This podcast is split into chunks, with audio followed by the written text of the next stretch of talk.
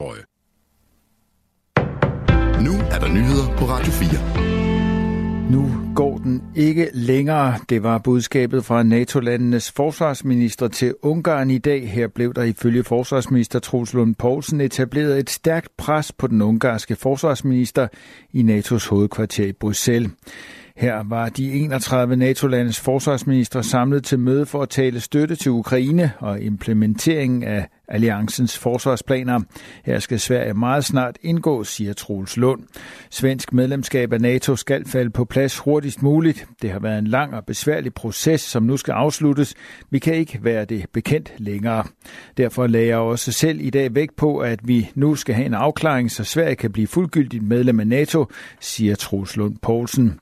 Tyrkiet blev længe anset for at være den eneste forhindring for svensk NATO-medlemskab, mens den tyrkiske præsident Erdogan kastede sig ud i et månedlangt opgør med Sverige om våbenkøb og bekæmpelse af det kurdiske arbejderparti PKK, så lovede Ungarns premierminister Viktor Orbán på sin side, at han nok skulle sørge for grønt lys til Sverige før Tyrkiet.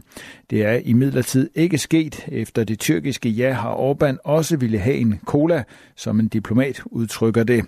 Orbán har presset på for, at den svenske statsminister Ulf Kristersson skal komme til Budapest, før Ungarn vil sige ja til Sverige. Det har Kristersson dog afvist, da han ikke vil lægge op til nogen form for forhandling med Orbán om svensk medlemskab.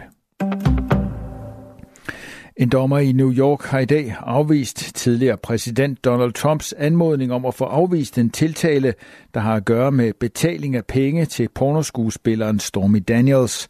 Dermed er vejen banet for, at den første straffesag mod en tidligere amerikansk præsident kan gå i gang den 25. marts. Der er i alt 34 forskellige anklagepunkter mod Trump om forfalskning af forretningsdokumenter. Han nægter sig skyldig. Trumps tidligere advokat Michael Cohen har forklaret, at han betalte $130.000, omkring 905.000 kroner, til Stormy Daniels, så hun ikke skulle afsløre detaljer om en affære, hun angiveligt havde haft med Trump i 2006.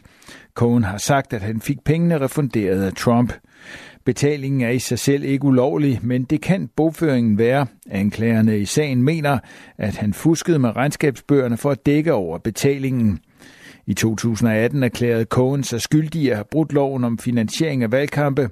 Han blev idømt 3 års fængsel.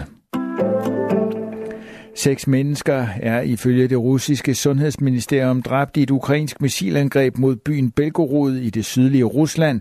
Blandt de dræbte er en 1-årig pige, siger guvernøren i Belgorod-regionen, Vyacheslav Gladkov, ifølge det statslige nyhedsbureau TASS. 17 andre meldes såret, blandt dem 4 børn. 6 af de sårede er i kritisk tilstand, oplyser guvernøren. Maria Zakharova, der er talskvinde for Ruslands udenrigsministerium, kalder dagens angreb en terrorhandling fra Kiev-regimets side. Hun tilføjer, at Rusland vil indbringe sagen for FN's Sikkerhedsråd. Der er ikke umiddelbart nogen kommentar fra Ukraines myndigheder. Ifølge Ruslands forsvarsministerium har luftforsvarssystemer skudt 14 ukrainske missiler ned over Belgorod-regionen. Det er ikke umiddelbart muligt at bekræfte oplysninger fra uafhængig side. En video, som flere russiske medier bringer, viser, at guvernør Gladkov ankommer til en forretning ved navn Magnit, der har fået alle vinduer knust. Andre billeder viser boligblokke med knuste ruder og redningsmandskab, der haster ind for at hjælpe sårede mennesker ved et udendørs sportsanlæg. For knap en måned siden bestilte Borup Skole et fagligt oplæg fra 2 børneorganisationer om trivsel, fællesskaber og mobning. Det oplyser Lauritsbæk Simonsen, der er pressechef hos Red Barnet, som sammen med Børns Vilkår her til i aften sender 2 uddannelseskonsulenter ud på skolen. Oplægget er for en gruppe af skolens forældre. Det er uvist, hvilken gruppe der er tale om.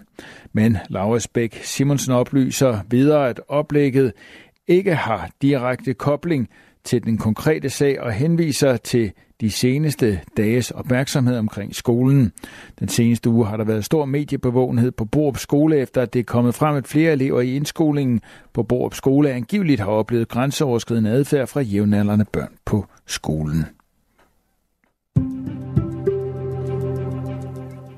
Gråt og diset eller tåget vejr, perioder med regn, temperaturer mellem 3 og 6 3-10 grader, svagt jævn vind mellem sydvest og sydøst. I aften og nat fortsat skyder diset, stedvis tåget med regnhister her, men ud på natten klarer det lidt op. Temperatur mellem 5 og 10 grader. Det var nyhederne på Radio 4.